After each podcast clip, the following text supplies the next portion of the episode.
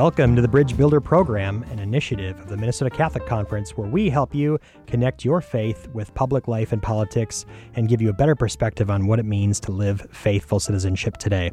I'm Jason Adkins, Executive Director of the Minnesota Catholic Conference, the public policy voice of the Catholic Church in Minnesota. Joining me in studio today is our producer and Minnesota Catholic Conference Communications Manager, Kit Cross. Hey, Kit. Hey, good morning, everyone. Hope you're having a very blessed Saturday. You can catch the Bridge Builder program each Saturday here on Relevant Radio AM 1330 at 11 a.m. You can also catch up on past episodes online. Just visit mncatholic.org slash podcast. Again, that's mncatholic.org forward slash podcast. You can also find us on SoundCloud, iTunes, Stitcher, and Google Play. Each week, we bring you great interviews on some of the major issues impacting how we live our faith in the public arena. We also answer your questions through our mailbag segment. You can email those questions at any time to show at mncatholic.org. Again, that's show at mncatholic.org. Or you can contact us on Facebook, Instagram, or Twitter. So people can ask questions like, why are the bishops taking a position on this piece of legislation? I want to know more about this specific issue, care for creation, or immigration, or sanctity of life. So please send us your questions to show at mncatholic.org. And it wouldn't be the bridge builder if we didn't provide you with practical ways that you can build bridges to bring the faith in the, to the public arena each week through our bricklayer segment. The common good is built brick by brick by each of us. Today, we're really blessed uh, with a really an outstanding guest. Uh, Dr. Andrew Bacevich is on the line all the way from Massachusetts. He is professor, professor emeritus of international relations at Boston University and a retired colonel in the United States Army.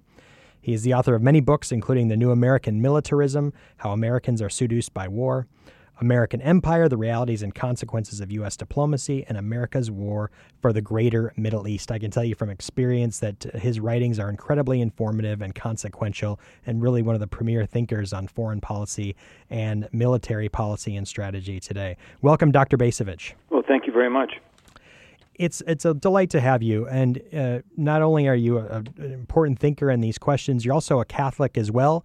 And uh, I think that means that uh, we should pay particular attention to what you have to say because a lot of it is formed by a very important moral perspective. How has your faith shaped your analysis of warfare and international relations, such as calling preventive war, for example, immoral, illicit, and imprudent? Well, I think that uh, I think, in a sense, uh, my my thinking uh, sort of breaks into two uh, chapters. And chapter one is the Cold War, and chapter two is everything that's happened since the Cold War.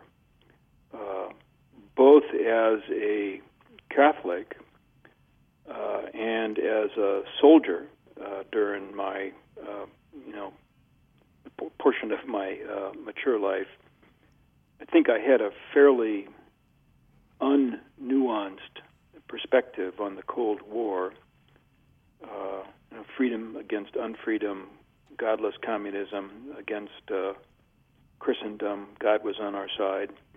Uh, I'm I'm sort of speaking in an oversimplified way, but at root, uh, that's uh, the way it looked to me at that time, and therefore I rather reflexively, I think, uh, tended to support whatever the United States was doing in the world.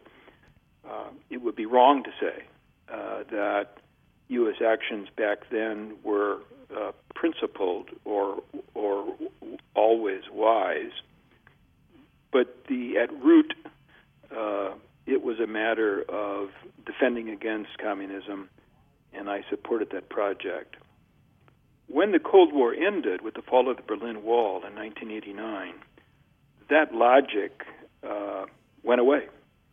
Uh, and I came to have this is about the same time I'm getting out of the army, uh, and I came to have a different, more critical uh, perspective on U.S. policy post Cold War, uh, where it seemed to me that our actions uh, were no longer informed by any sense of prudence, uh, but tended to be informed by hubris.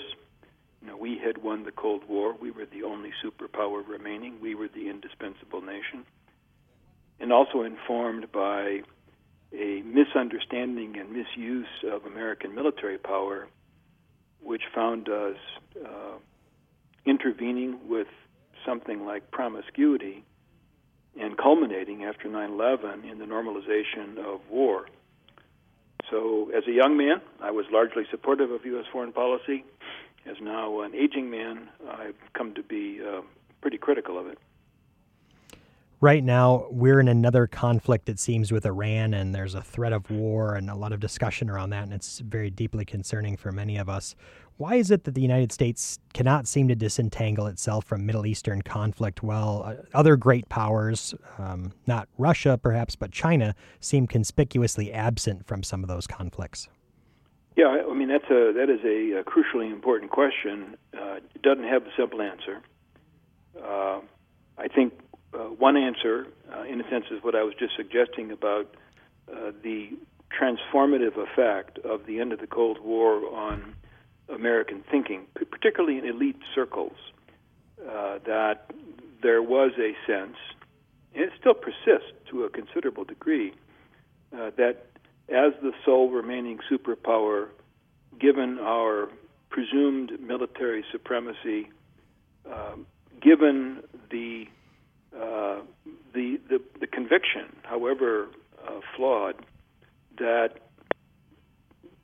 at the end of history, the American way, liberal democratic capitalism, was destined to become universal. All of these together, I think, led to a a, a, a sense that we could do just about anything in the world, and, and, and that the costs would be minimal and the likelihood success would be very great. And that's, that's sort of one of the things I think that gets us where we are. A second one is the the, the lack of interest of the American people uh, in what we do in the world.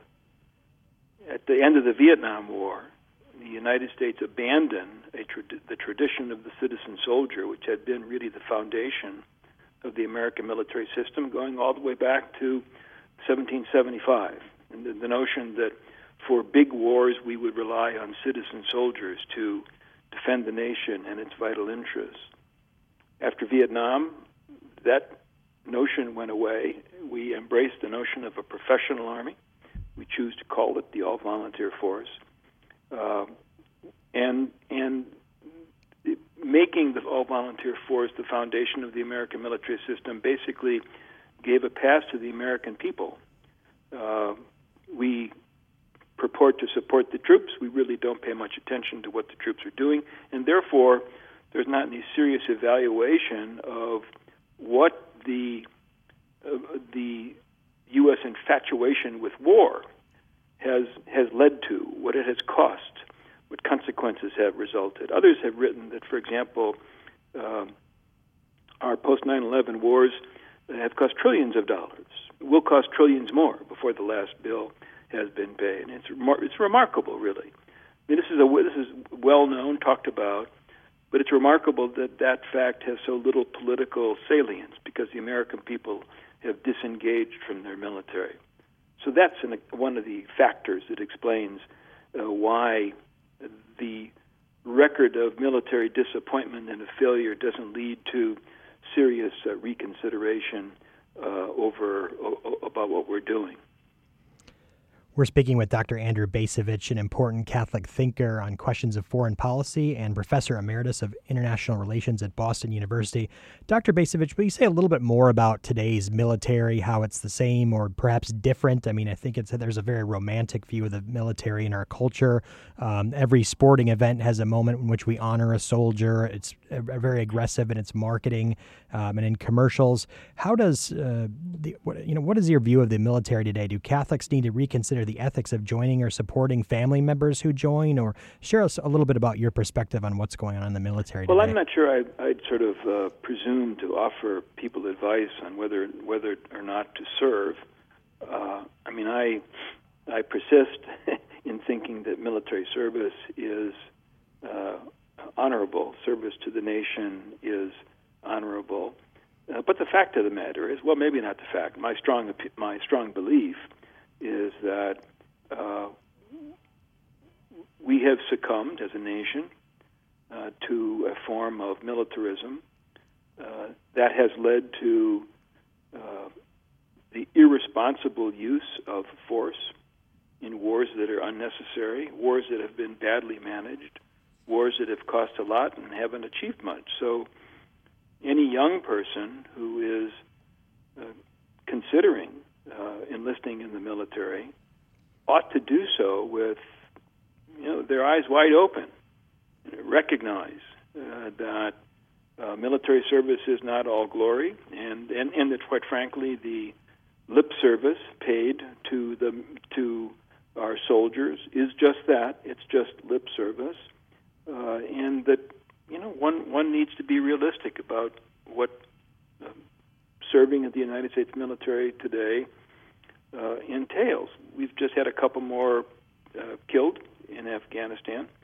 Uh, we've we've been at that war now for. Uh, know, it's going to be, you know, it's closing in on what, 18 years, 19 years. There's no end in sight. There's frankly no purpose uh, being served uh, by our continuing efforts there. Uh, and that is part of what it means to be uh, a soldier today. So whether you're a Catholic or not, uh, one needs to have a clear-eyed appreciation of what, what military service entails today. Dr. Bacevich, the Church of the United States, through the U.S. Conference of Catholic Bishops, has said much with regard to specific foreign policy questions such as the Israeli Palestinian conflict, but it seems less able to speak at the macro level to some of the questions that you've raised in your writings, such as the militarism, um, the messianism, and one might say even some of the excesses and hubris of American exceptionalism that shape our foreign policy. Why do you think that is?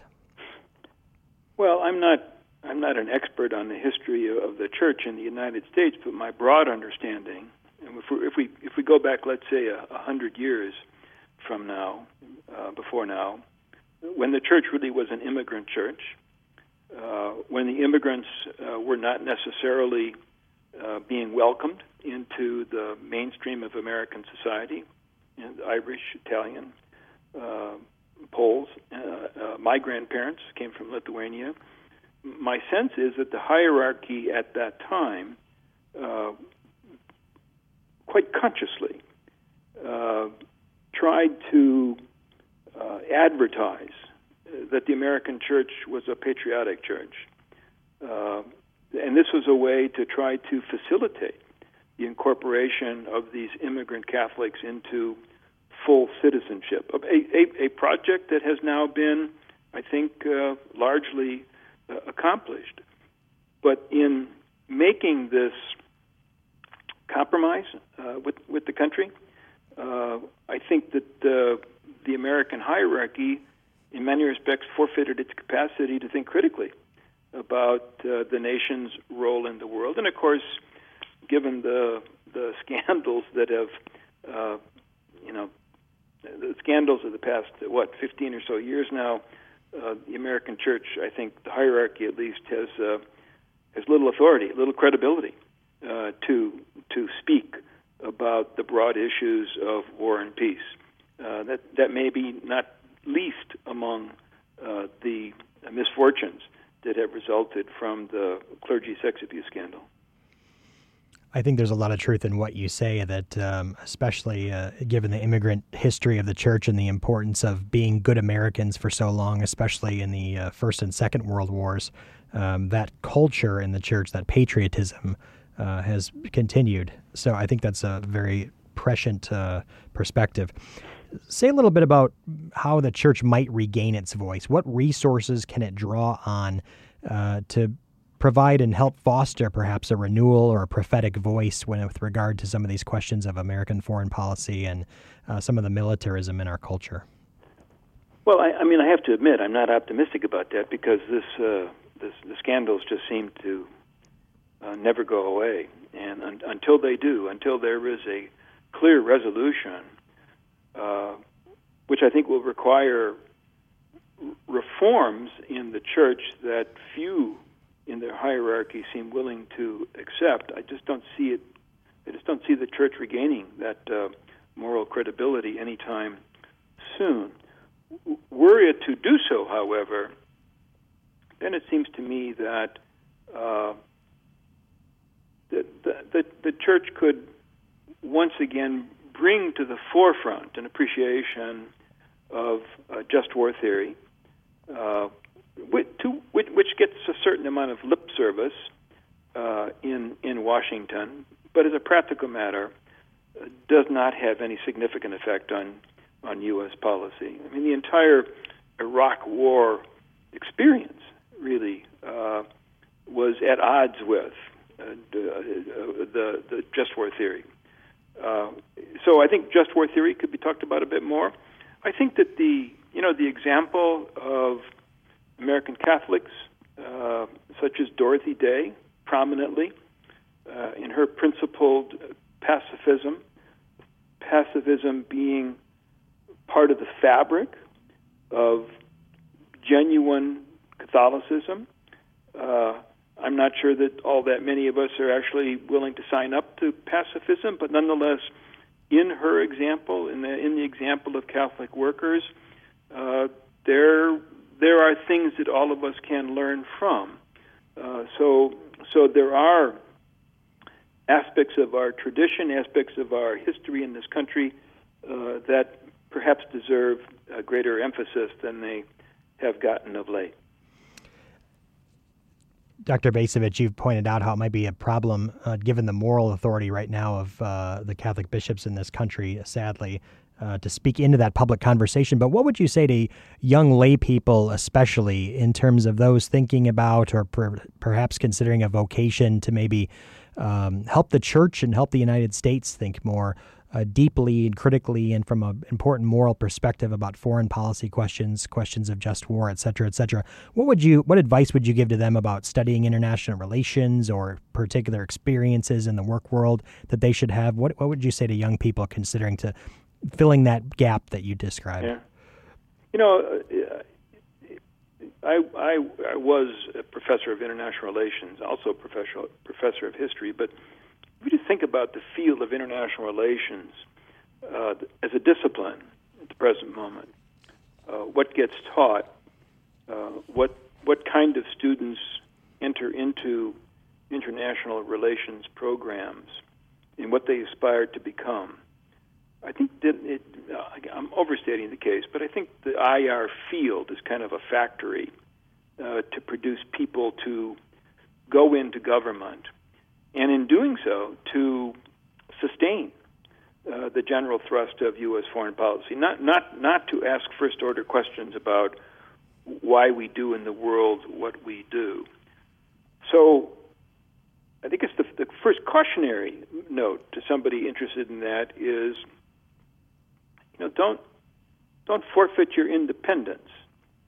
Uh, go into the field, go into the study of international relations or into the study of American diplomatic history, intent on maintaining a critical distance uh, rather than being absorbed into or absorbing the, the conventional wisdom. And if, if somebody's able to do that, then I don't minimize the challenge of maintaining intellectual independence.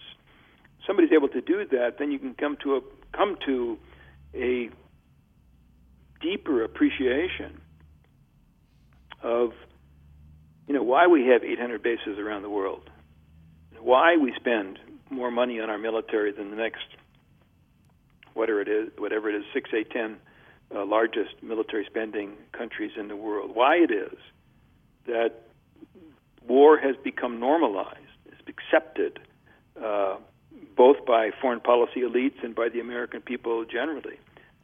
Those are huge uh, problems that tend to be glossed over or, or even to be seen as not problems. And so we need to have uh, a young, uh, younger cohort of people who wish to uh, be part of America playing its role in the world, who come at it from a more critical perspective. Yeah, it seems that violence has become the normal mode of conflict resolution more and more. Dr. Bacevich, uh, thank you very much for joining us today. You've offered a really great perspective that gives us much food for thought on questions of war, foreign policy, peace, and the American military. Dr. Andrew Bacevich is the author, again, of The New American Militarism How Americans Are Seduced by War and America's War for the Greater Middle East. Dr. Bacevich, thanks very much for joining us today. God bless you. Oh, thank you. We'll be back in a moment with our mailbag segment.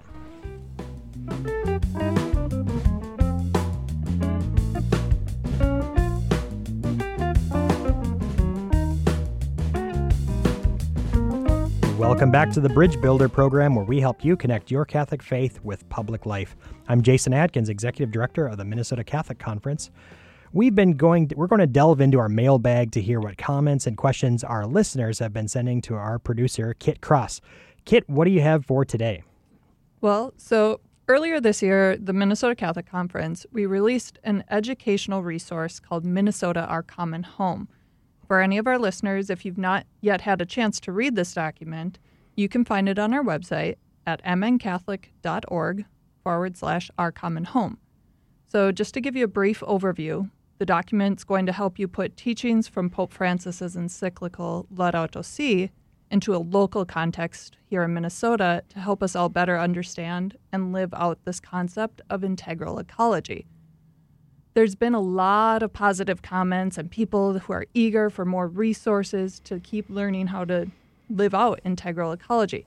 But Jason, people are also wondering why does this educational resource focus on care for creation when there's other issues such as abortion and assisted suicide that also need to be addressed?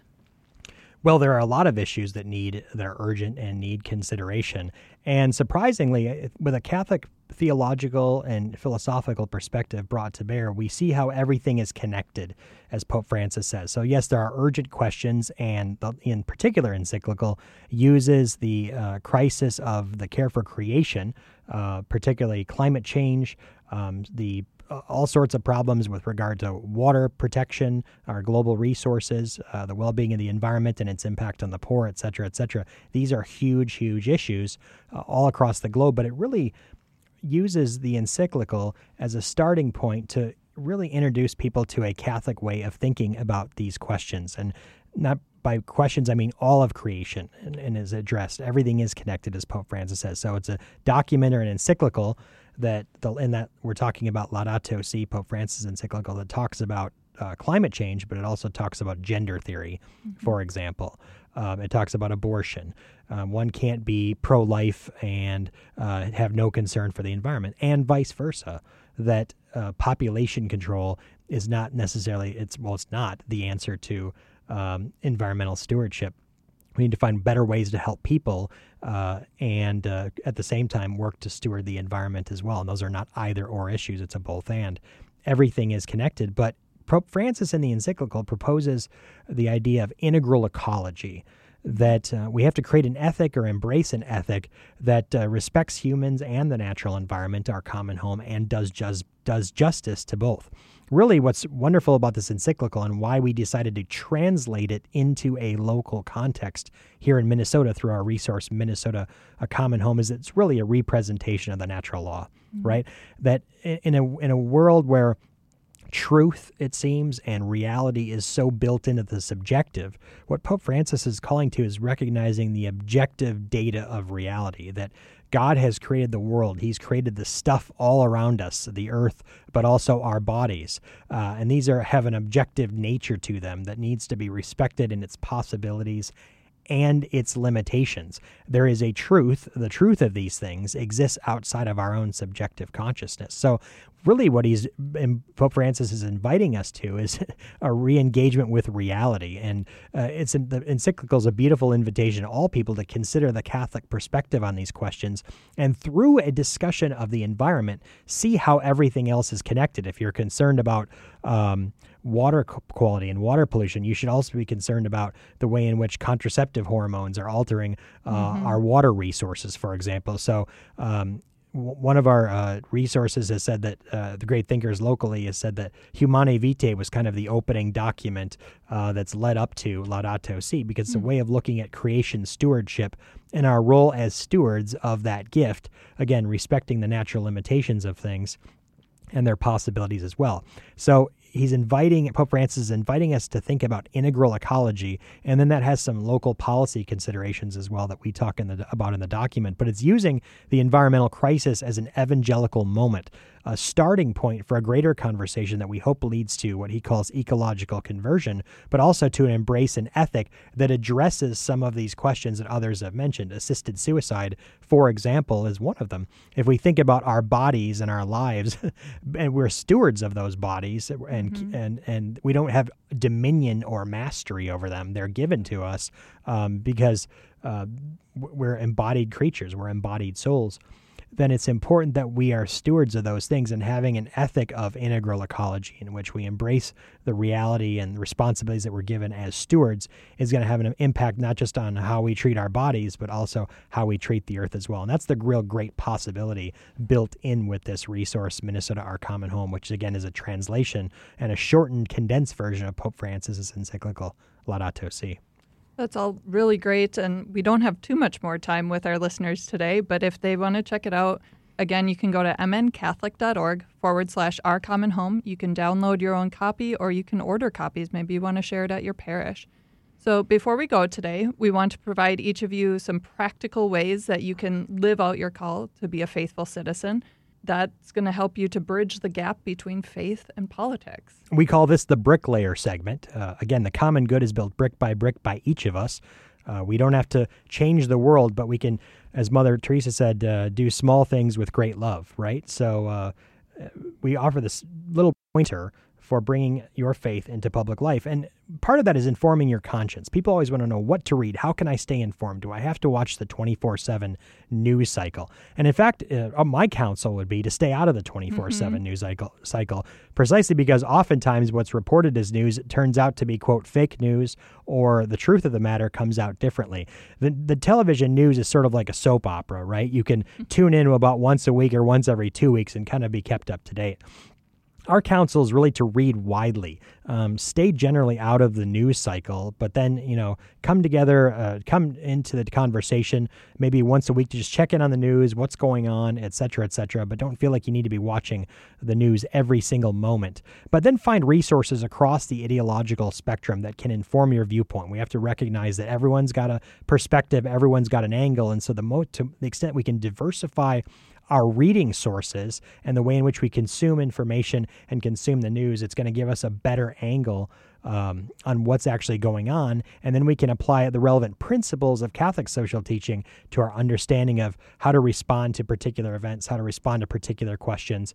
Listen, for example, to the Bridge Builder program every week, and you can hear people like Andrew Bacevich talking about American foreign policy as we're yet embroiled in another Middle Eastern conflict. So look for things that are less punditry. Uh, one might say, and less uh, news presentation, but more uh, analytic from sources that you trust, sources that are really thinking through these issues, not sensationalizing, et cetera, et cetera. You have to realize that a lot of media is really built to sell beer and shampoo, and so they mm-hmm. they're like addictive mechanisms. They want to keep bring you back and back, stoke your emotions, try to pull yourself out of that, but then read widely, consume media from a wide variety of sources. So I think that's about all we have time for today. People can become a sponsor of the Bridge Builder program. It helps us keep it on the air. It's a great opportunity for businesses and organizations to advertise to a, a market and a listenership of really engaged Catholics. Let your listeners know that you support the Catholic faith and bringing it into the public arena.